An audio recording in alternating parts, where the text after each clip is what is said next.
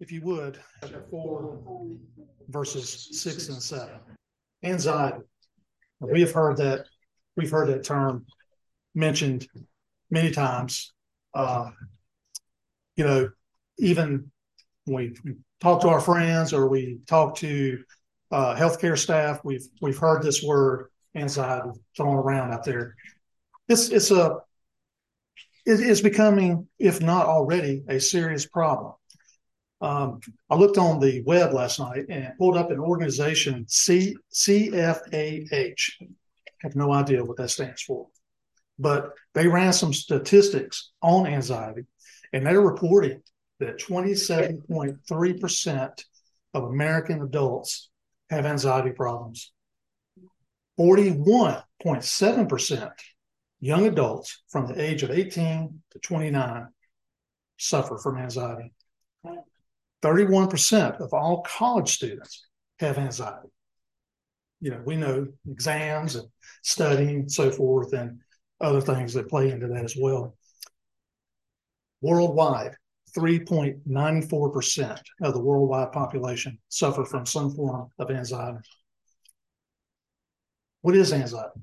It's worry, right? It's a continual worry, either from the life events uh, that's happened in their life, world events that are going on as we speak, um, the potential outbreak of World War Three, jobs. Jobs pose or cause a lot of stress. I'm experiencing some of that myself this past week. Uh, a lot of batteries are coming in, a lot of batteries going out. We've messed up on a few orders as far as getting those orders out, customers complaining, hey, where's my order? Comes back to me. I have to figure this out. So, you know, yes, we can't escape stress. It's going to happen. Some anxiety is warranted. And I have shared with you guys some of the stress and worry that I've had uh, when I worked at the hospital. A lot of it stemming from the fact of the morbidity uh, of the unit that I worked. I worked in a unit that saw people at the end of their life. And when I say the end of their life, we're not talking about the ripe old age of seventy-seven, eighty, or ninety, but at the end of their life, be it that age, middle age, or younger. Death is not a respecter of anybody. It doesn't care who you are, what color you are, how old you are. It comes to us all, right? I dealt with that for years. Um, found myself dealing with the very same thing that we're talking about here. It would come out at night. I couldn't sleep. I had intrusive thoughts continually.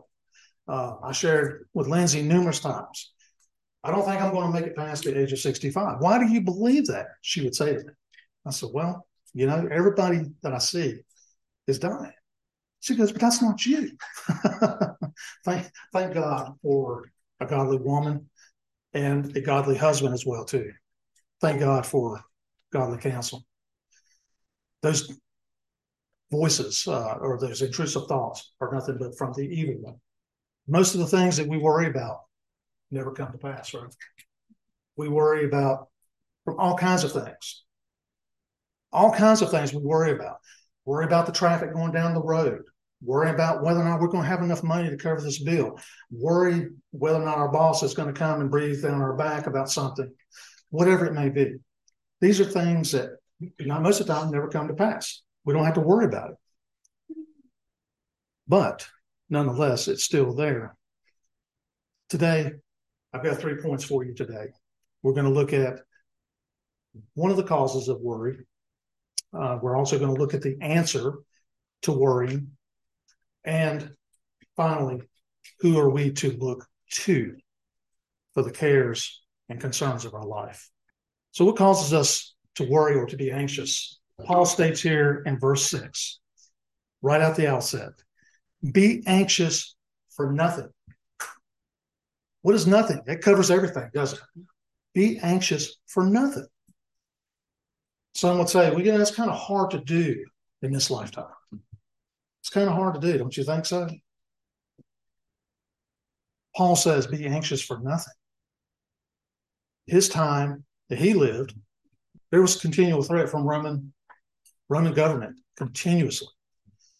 He lived under the threat of being, for the most part, being arrested, which he was, beaten, which he was, stoned, which he was. So you, you see the point that I'm drawing here. He, you know, we tend to look at our circumstances as being worse as somebody, worse than somebody else's, right? But Paul had every reason to say, be anxious for nothing. Be anxious for nothing. You know, in our everyday life, we do have legitimate concerns. I'm not, I'm not belittling that. And I'm not saying that when something comes up, you know, oh, you know, man, how in the world are we going to take care of this? That's different from saying, I don't know what we're going to do, and then walking away from it, drinking a pot of coffee or whatever we're doing to medicate ourselves and still thinking about the problem and worrying and festering over it. Worry, move to action to take care of the problem is totally different. What Paul is speaking about here is when, when you're sitting here and that's all you're doing is worrying, you're anxious over this, and you're not doing anything about it. That's what he's talking about. We don't need to do that. That's not conducive to our walk. It's not conducive to our faith in Christ. It is, in fact, the opposite. When we worry about something, we hold on to it, don't we? We hold on to it, thinking in our insane way of thinking that we're going to be able to take care of this problem. When, whatever it may be, we may not have the means, we may not have the ability to take care of it. Right? But we continue to fester upon this. Worry is the opposite of peace. Paul states, be anxious for nothing. That covers everything. We are children of God. Our God owns a thousand cattle on a thousand hills. He created this world. He created the universe. He created everything. Be anxious for nothing. Some would say, preacher, that doesn't uh, that doesn't pay the bills. Words were not intended to pay bills. But if you're having a problem paying bills, what do you need to do? Sitting around at the house, around the, the table, dwelling on it's not going to pay it either. Right? Maybe you lost your job. Maybe you don't have that ability to pay the bills, but you're part of the family of God who does have resources, right? Stop sitting around. Stop thinking that you're going to fix this problem when you haven't fixed it. God is the author and finisher of our faith and salvation. If it is lack of funding, then we need to address that, as I just mentioned. If it is something outside of your control, again, let's address that. We're in the family of God, right? There's resources there. There's resources there in the family of God. It has to be taken care of. And if you don't have it, we need to go to the family and say, hey, I'm struggling. I need help. You know, whatever it may be. Oftentimes we do not ask our church family for help because of pride.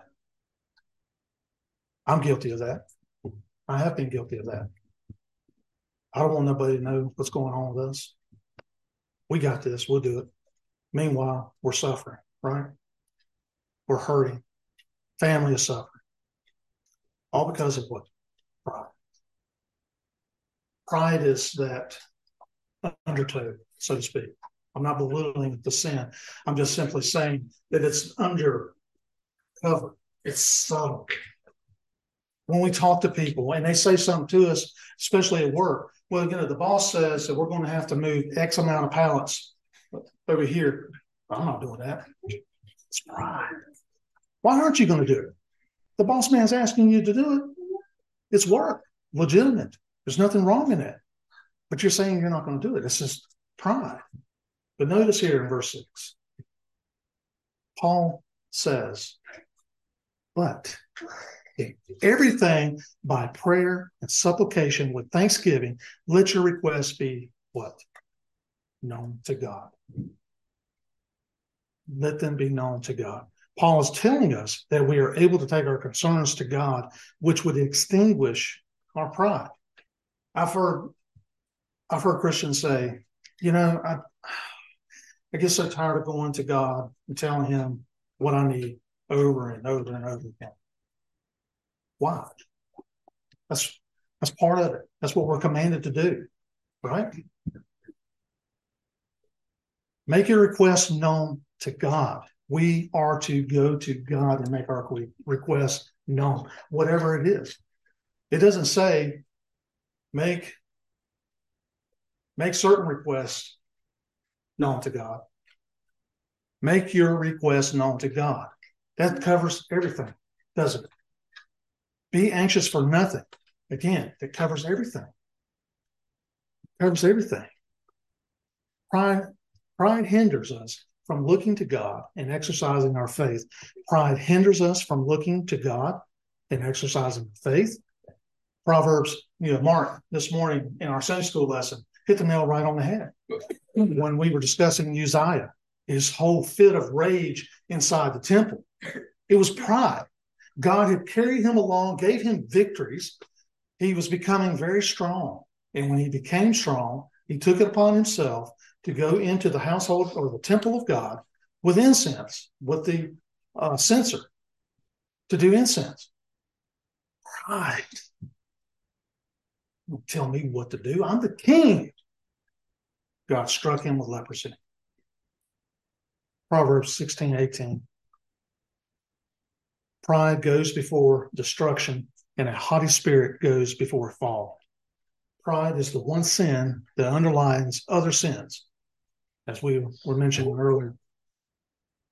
We know this sin. We know this very sin is the sin that led Lucifer's fall. Right? I will ascend to the mountain. I will be like God. Right?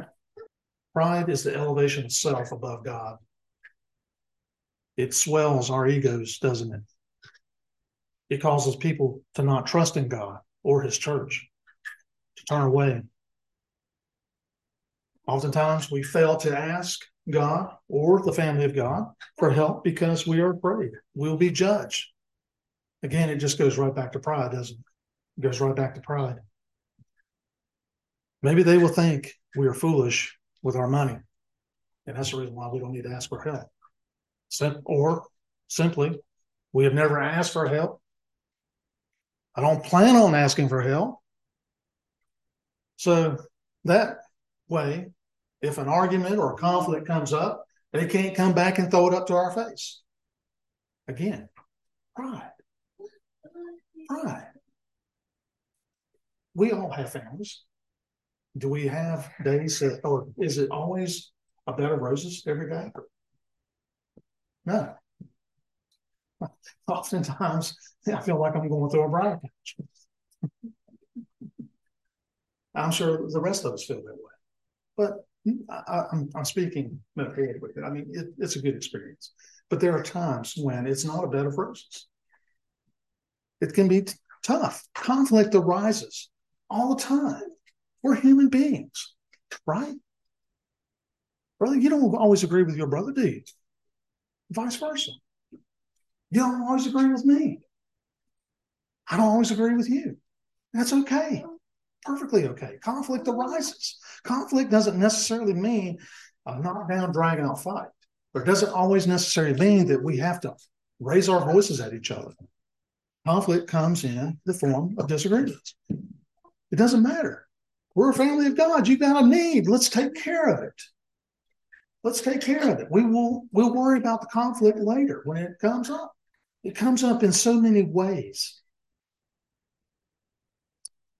It hinders us from asking help from God, you know, be it from the, the causes of anxiousness or worry. You know, most of the stuff that I've listed out, isn't, that is not to be exhaustive. It's just some. I'm sure the list would go on.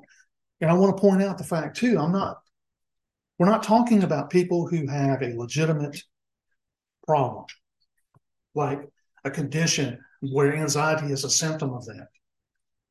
I spoke to a guy years ago when I worked at the hospital. I was sitting with a patient. I was sitting with his brother-in-law.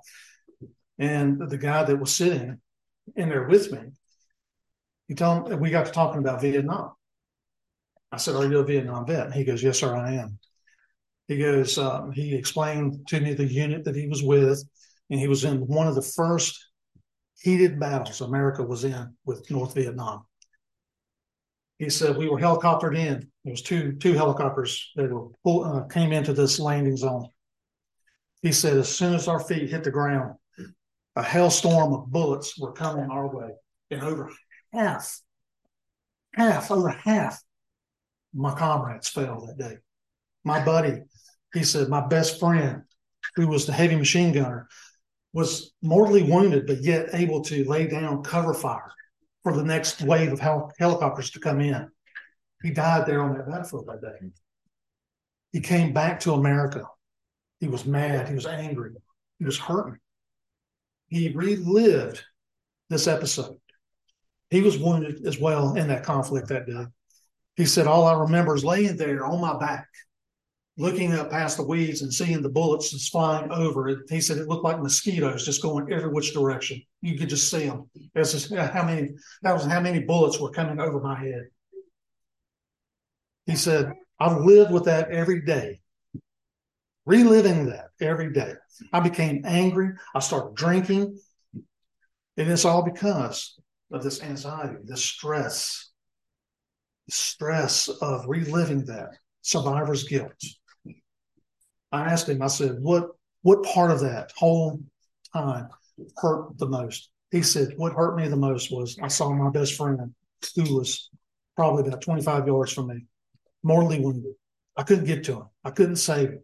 And I said, well, even if you could get to him, you probably still couldn't save him. He says, I didn't want to face that fact at that time. He says, I have come to realization that I could never save him. And I'm, he said, he was doing a lot better. But he said at that time, he said it was just eating him alive. He said it was destroying my marriage. He said it was destroying friendships. I couldn't hold down a job. Do you see how this, this one little thing continues? And it continues playing over and over again.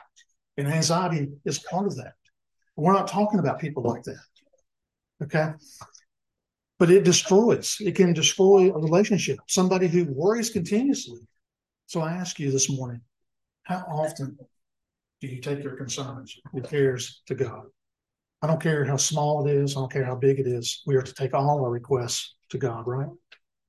We are to take them to Him. And I implore you this morning, if you're struggling, struggling in that area, do that. Don't waste time. Some would say, well, what's the point? God already knows. I don't need to take it to Him. That's not what Paul's saying here, right? Paul says, take all your requests. Make them all known to God. Doesn't matter if He knows it or not. He does know. But still, you've got to take them. But you know, the grace of God is more than sufficient.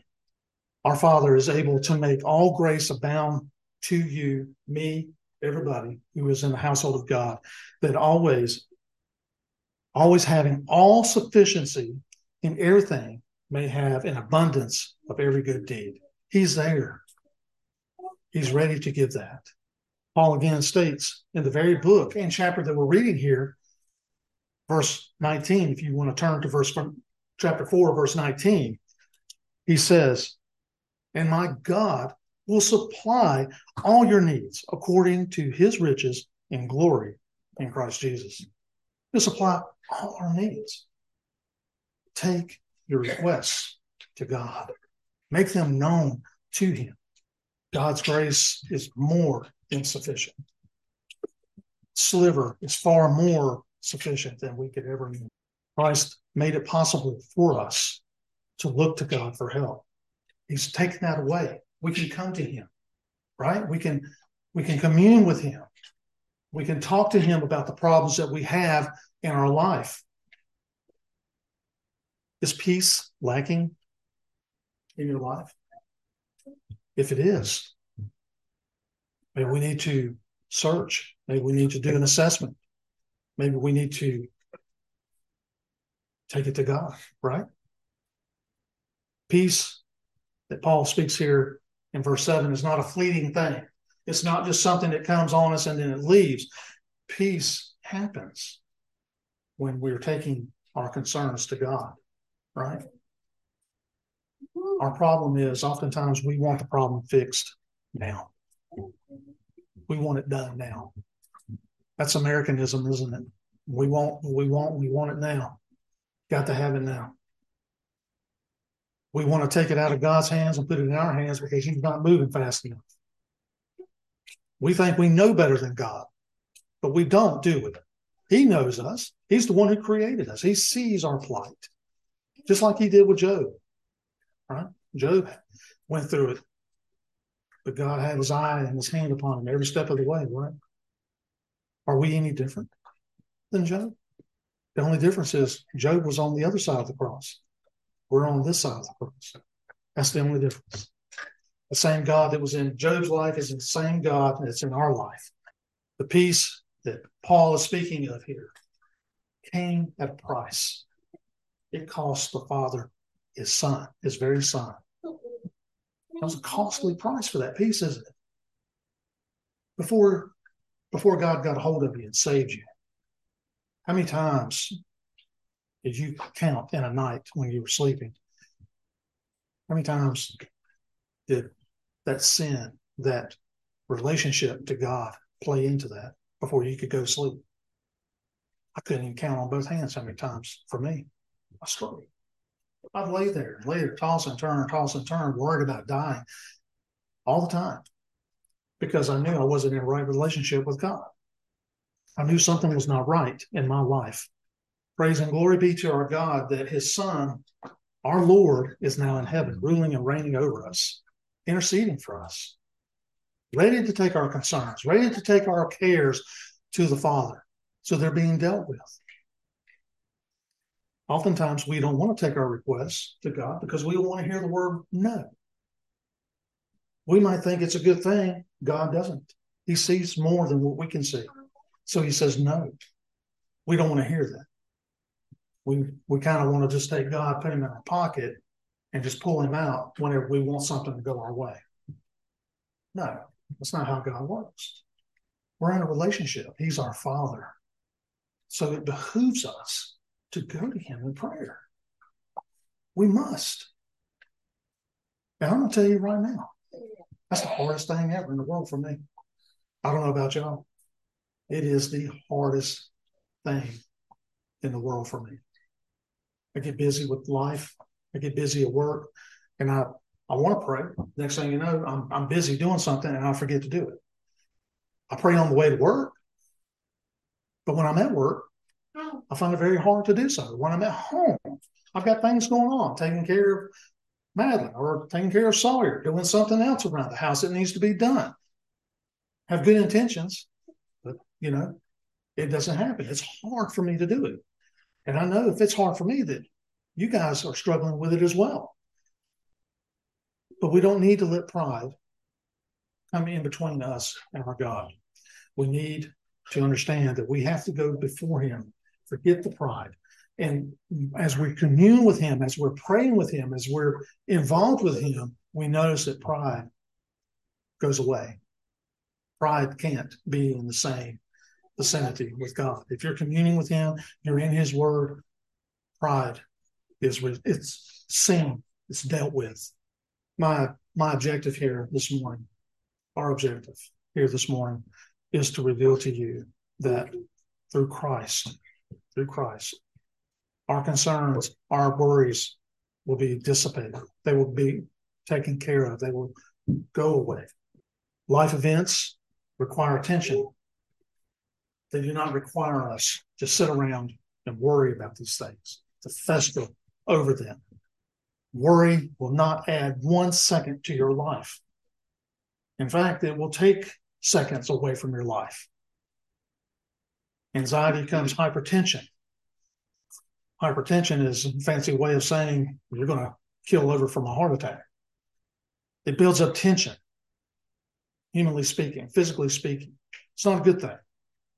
Not a good thing at all. But what does our Lord have to say about being anxious? If you would, turn with me to Matthew chapter six. Matthew chapter six. We're going to pick up Matthew chapter six, verses uh, 25 through thirty-four. Matthew six, twenty-five through thirty-four.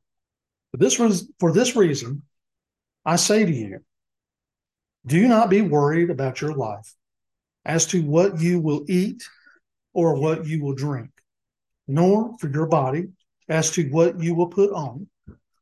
Is not life more than food, and the body more than clothing? Look at the birds of the air, that they do not sow, nor reap, nor gather into barns, and yet your heavenly Father feeds them. Are you not worth much more than they? And who of you, by being worried, can add a single hour to his life? And why are you worried about clothing? Observe how the lilies of the field grow. They do not toil, nor do they spin. Yet I say to you that not even Solomon in all his glory clothed himself like one of these. But if God so clothes the grass of the field, which is alive today and tomorrow is thrown into the furnace, will he not much more clothe you, you of little faith? Do not worry then, saying, what will we eat, or what will we drink, or what will we wear for clothing? For the Gentiles eagerly seek all these things. For your heavenly Father knows that you need all these things. But seek first his kingdom and his righteousness, and all these things will be added to you. So do not worry about tomorrow, for tomorrow will care for itself. Each day has enough trouble of its own. If we believe that God created the world, led his children through the wilderness by a pillar of cloud during the day and a pillar of fire at night, crossed over the Red Sea and led them to the promised land, saved a wretch like me, saved me from my sinfulness as he saved you from your sinfulness, why do we have such a hard time believing that God's going to take care of us? All because it's not tangible in front of our face, so we can't put our hands on it? Is that it? Or do we have unbelief that we need to deal with? Be anxious for nothing, brothers and sisters. If we look at our text here, Paul gives us an answer as to what uh, we are to do about this anxiousness. What does he say? He says, take our requests. He says, by, but in everything, by prayer and supplication, with thanksgiving, let your requests be made known to God. Take them to God. The evil one whispers in your ear, in my ear. We believe the lies more than we believe the actual truth that's staring at us from the pages of the Bible. Let me share with you here for just a minute. Maybe you've heard this term, maybe you haven't. It's prevalent in the Reformed camp. Attending to the means of grace. Have we? Is that a pretty familiar term for y'all? Attending to the means of grace. What are, what are the means of grace? There's three of them. Prayer, coming under sound teaching of the Word of God, preaching of the Word of God, right? And then the sacraments. Those are the three means of grace. Now, so if we look at this text, I'm not saying, I'm not trying to stretch what the text is not saying here. But what I am going to say is Paul does tend to one of the prayer, I mean, uh, one of the means of grace. He explicitly says prayer. That is the first means of grace that we discussed, right? We are to pray. Now, I'll get to the fact here in just a minute why it's called the means of grace. Now, the other means of grace that are not present here, but overall implied, and what I mean by the implication, who did Paul write this letter to? Church. The church. And so what is the church doing, right? They're, they're preaching the word of God. And did not Paul, did not Paul write the word of God? Peter alludes to this, right? Not, not alludes, but he states this in Second Peter chapter three, verse fifteen. He says, uh, more or less what Paul was writing was the word of God. And then Second Corinthians fourteen thirty-seven, he says about himself that God has given him the authority to write, to, to divinely write, right? The word of God. So they're coming under the sound preaching of the word of God, be it through letters that Paul has wrote, or maybe James, Peter, John, and so forth. Maybe not organized together in a, in a single book like this, but they're coming under the sound preaching of the word of God. Now, within that church, what is the other means of grace that they should be taking, be doing? Sacrament, right? Communion. Church history is laden with the examples of early churches breaking bread. The book of Acts, breaking bread. The whole idea here of breaking bread, yes, it is a meal. Some sometimes some of the reference. It's also a reference to communion. So it's implied here. Now, I know that might be a bit of a stretch, and I'm not trying to say that this is what Paul is driving at. I'm just simply saying these are the means of grace that are present here. Tend to prayer. Prayer is a means of grace. Why? Because it's been given to us the ability to pray. When we were dead in our trespasses, could we pray to God? Absolutely not. I mean, sure, the prayer may be heard, but it's not going to move God at all, right? God only moves with his people, correct? The household of God. So that's why it's called a means of grace. Coming under the sound preaching of the word is a gift. Today, how many churches kind of look at it as disdain? The, the, the word of God is not even opened up. Throw one little scripture verse up top, do about two hours of singing, and then maybe about thirty minutes of an exposition on the on that particular passage, which is basically a counseling session, mm-hmm. right? Well, this is how you should do, and you know, five ways you can fix this problem. It's not under, it's not sound preaching. Sound preaching is a gift. You want to deal with the sins in your life? Come under the sound preaching of the word of God. We, when the word is preached, that's God's truth being conveyed. It's not about my experience, though experience does kind of help along to drive home a point, but experience should never take the place of the word of God. So this is what Paul is implying here. We're coming under the means of grace. We can take care of that pride, right? We're coming under the preaching of the word of God. We're praying to God, confessing our sin, right? Having God point out to us the wrongs in our heart, the darkness in our heart, right? Make your requests known. Be anxious for nothing, brothers, sisters. Attend to those means of grace that have been given to us. There's a reason why we come together corporately. And we just spoke about that. You know, it, it, it's a command for one, right?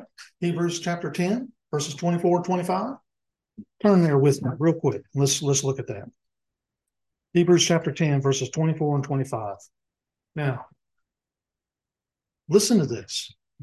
And let us consider how to stimulate one another to love and good deeds. That's why we come together. That's why we fellowship, right? Verse twenty-five. Not forsaking our own assembling together, as is the habit of some, but encouraging one another, and all the more as you see the day drawing. We come together because, for one, we've been commanded to do so. Two, as a believer, we feed, we have to feed our souls. We have to feed, feed our spirits. We feed our bodies, right? Why not feed our souls? But the point to come together is to confess our sins to one another. When I say confess, not as if our brother or our sister has the ability to take those sins away, but hey, this is what I'm struggling with. Will you pray for me? Have you struggled with this? Can you offer some kind of help? You know, some areas that's worked for you, so forth. My point in saying all this is, we deal with that pride when we come together corporately. We're a family. We're a family. And two, when we look at the sacrament, when we look at communion, what does communion do for us? We remember, right? We look back. We not only look back, but we look forward, right? We look back to Christ and the atoning work that he did. He didn't die or bleed in vain. He did it for a reason. He did it for us, for God's people. He did that. We have before us, brothers and sisters, we have the ability to take our sins before him, right? And confess them. There's no reason to be anxious. There's no reason for us to worry. We have somebody who's acquainted with our griefs. We have somebody who knows our frame.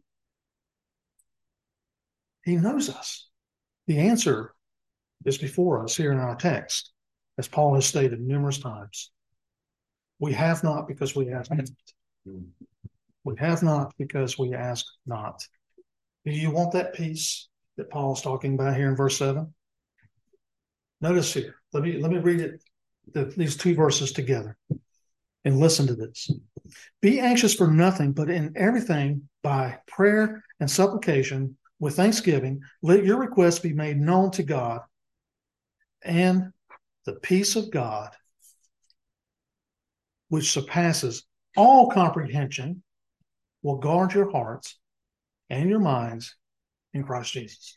Peace of God that surpasses all comprehension. It's there. You want peace from what worrying and anxiety does? Take them to God. Give them to him. He has more resources than we do. He has way more than we could ever imagine. He's the creator. He created it all. It all belongs to him. Man likes to think that he's got that hold on gold. God owns it. Now, I'm not up here preaching a health, wealth, and prosperity gospel here. I'm not telling you that if you just send in some seed money, you're going to receive a blessing. I'm not telling you that.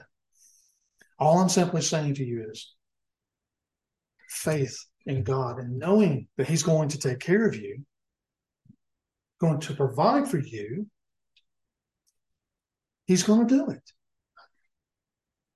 We tend to look at the glass half full or half empty, right? Rather than half full. We don't remember or we don't think about all the good things that God has done for us. But that one thing that's sitting on the table that's causing us to worry and to fester is what's consumed our thought. And everything else that God has done is out the door. Hey, bro, you remember when God did this for you? But man, you don't understand. I got this eating me up, man. But you remember when God took care of you and your family? But you don't understand, brother. No, brother. You're the one who don't understand. You're looking at the glass half empty. God provides for his people. He didn't, he didn't just simply throw us out there in the world and say, there you go. I'll see you on the flip side. No. No. No. You have not because you ask not. I have not because I ask not. I'm just as guilty. I have failed many times to take things to God and wondered why my soul was just in angst, why it was just gnawing away at me. It's because I'm not obeying the command that Paul has given here. Yes, it is a command. Be anxious for nothing. That is a command. Stop being anxious for anything. Why are you anxious? There's no reason for you to be. Stop it. It's a command. And then on the other side of that is another command. Take your requests. Make them known with thanksgiving and supplication to God. Let him know. That is a command. It's not just saying, hey, man, if you think about it, pray about it. You know? No. Take it to the Lord in prayer and supplication and thanksgiving. It's not, the answer is not in what the world says, us, says to us today. It's not in a Ouija board. It's not in crystals. It's not what the universe thinks. The universe doesn't have a mind. What we're really trying to say when, when you hear people say, well, it's in the universe, it's out there. What they're really trying to say is, I know there's God there, but I really don't want to acknowledge him. So we're just going to say the universe. It's a it's a haphazard way of handling God. It's a it's a way of indirectly addressing him. The command comes with a blessing. If you take your concerns, your cares, your worries to God, then the peace of God, which surpasses all comprehension, will guard your heart and your minds in Christ Jesus. You're having a hard time with your walk. You're having a hard time with um, just, you feel like you're in a bad place with God. You know, you know, you feel like you're uh, you're not amounting much to anything. Pray. Pray. Pray for your brother. Pray for your sister. Take your eyes off of yourself. Put your eyes on somebody else in the family of God and watch what that does. I cannot tell you how many times I have done that. Not consistently, but I, I have done it. And immediately felt tremendously like a load had been lifted off. Some may think, what's the point of praying? Well, my response to that would be this. It's twofold. Like I said, you ask not and you receive not. And then secondly, we're commanded to pray. We are to pray. It is not an option. It's not something that we do when we feel like it or when it hits right. Praying through the bad times, the good times, even when you don't feel like praying. How many times have you woke, awakened and not felt like praying? Numerous times. But we pray. The command doesn't say when you feel good, when you feel good and you feel like doing it, then you can pray. No, the command is you pray. You take it to God. We're not praying as if we're expecting God to do something for us, right? We have to pray if it's according to his will and his purpose. It's not according to us. It's according to his will and purpose. He's our Father. He is over all things. It's according to his sovereign purposes and his providential care, right?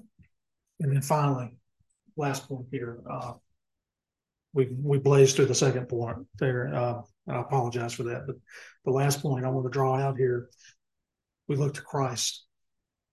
That's who it's all about. It's not about anything else. It's about Christ. And I'm reminded of the beautiful hymn by Helen Lemmel, Turn Your Eyes Upon Jesus. O soul, are you weary and troubled? No light in the darkness you see. There's a light for a look at the Savior and life more abundant and free. Turn your eyes upon Jesus. Look full in his wonderful face, and the things of earth will grow strangely dim in the light of his glory and grace. Then that sum it up. We look to Jesus. How do we see Jesus? In his word, right? That's how we see him. Not in a vision, not from a proverbial brick falling out of heaven, hitting us upside the head as a sign, but in the word of God. That's where we see Jesus. Christ atoned for us, and that cross that he hung upon bridges that gap that prevented us from coming to him. And now we have access to go to the cross and commune with our God. Not to put Christ back on the cross, but to go back to that cross and be reminded, as communion reminds us, of that one who died, who bled and died for us, who took that beating for you and for me when it should have been us standing there. He was accused of crimes that he never committed. He was beaten. He was scourged with a cat of nine tails that made his back look like a plow field. He bled and died for you. Being anxious and worrying never adds to your life. It diminishes your life. It takes away from your life. Christ is the only one who can dispel that worry. Let us, with our eyes wide open, look at, upon our Lord, and like Isaiah in chapter six, as Mark showed us this morning, I saw the Lord high and lifted up. His train filled the entire throne. Holy, holy, holy is the Lord God Almighty. Let us look upon him. The Lord Jesus Christ stepped down from glory and became a human being, and he was conceived by the Holy Spirit. He did that for, for you and me. He had us in mind when he did that. He lived a life that was obedient, and in his obedience, he suffered, right? He learned how to suffer. He fulfilled the law to the letter, knowing that you and myself could never do that. He lived a life of perfect righteousness. If there was anyone, any human being upon this planet that was sinless and perfect, it was Christ. The only one. The only one. We are helpless, and yet he spanned that gulf by going before sinful men and taking a punishment for crimes he never committed. He bled for me and you. That blood that ran out of his body was for you and me. Paul tells us in verse seven, as we've read numerous times here, if you want that peace, peace that surpasses all comprehension, that will guard your heart and mind. Be anxious for nothing. Take it to the Lord in prayer. You say, some of you may say, you don't know what I'm going through, and it's not that easy. You're right. I don't know what you're going through. You don't know what I'm going through. We all have, we all have our crosses to bear. We've all been in places where it's been hard. Sometimes we've been in places no, with no relief in sight where it has been hard. You're exactly right. I don't know where you're, where you're at, but I know someone who has gone through far more than what you have ever endured, and it's Christ. Hmm. And because of what he's done, we can have peace. Peace. We go to bed at night, lay our head down, knowing full well that we belong to him and that our sins have been taken care of and that there's nothing that he will withhold from us. Being able to sleep at night is worth more than gold and silver. Those nurses I worked with, I, I mean, out of a whole unit on an evening shift, maybe ten nurses, and over half of them were on medications. And anti-anxiety, antidepressants, sleep medication, because they couldn't sleep. They asked me, said, do you go home? Are you able to sleep? I sure am. Now, I may not be able to sleep long because of my neck, but if my neck was right, I could have slept for six or seven hours. But yeah, I could go home, I could lay my head right down on that pillow and go to sleep, no problem. They could, they struggled with it. Man, I said, what's keeping you up? What's going on? Oh, man, mm, just life. Okay. But really, you can go home and go to sleep? Yes, ma'am, I sure can. No problem at all. I have no worries like that. When I dealt with the stress and the anxiety I was dealing with from the morbidity of the unit, by just simply exposing it, getting it out, talking about it, I was able to, I was able to sleep. I was able to sleep. Jesus Christ alone, him alone, sola Christus, Christ alone. There's no other one, no other thing in this world that's going to alleviate the anxiety that you're experiencing. Only through Christ. Give it to him. He already knows. Just give it to him. Commune with him. Spend time with him. Spend time with God's people under the sound preaching of the word of God. If you're not taking communion because of sin or anxiety or things that you have not taken to the Lord, deal with that. Deal with it. Confess it. Give it to him. in communion with him and God's people. And lastly, rejoice because we have a Savior. Rejoice because he's there. Rejoice because we belong to the Most High. We're all sons of God. We have a sonship because of Christ. We're joint heirs with him. And if that's not enough to cause joy in your heart, then I, I don't have anything else for you. Just simply put, you know, I don't have anything for you. But all that aside, you don't have to carry it. Take it to him. Let's pray. Father God, Lord, what an astounding truth. Lord, your truth has the ability to fillet us open and to hit exactly where it counts. And Lord, I speak for myself this morning. I thank you for this truth. It is um, hitting me square dead uh, where it needs to. And, and the, the simple fact of that I need to take all my cares to you, not just to um, half the time, but all the time. You're good, Father. You are beyond good. Your grace, grace is more than sufficient. Your grace is rich. Your grace is what saved us because you sent your Son to atone for us. We thank you, Father. We pray for your hand to be upon this next part of our service, and we give it to you in Christ's name.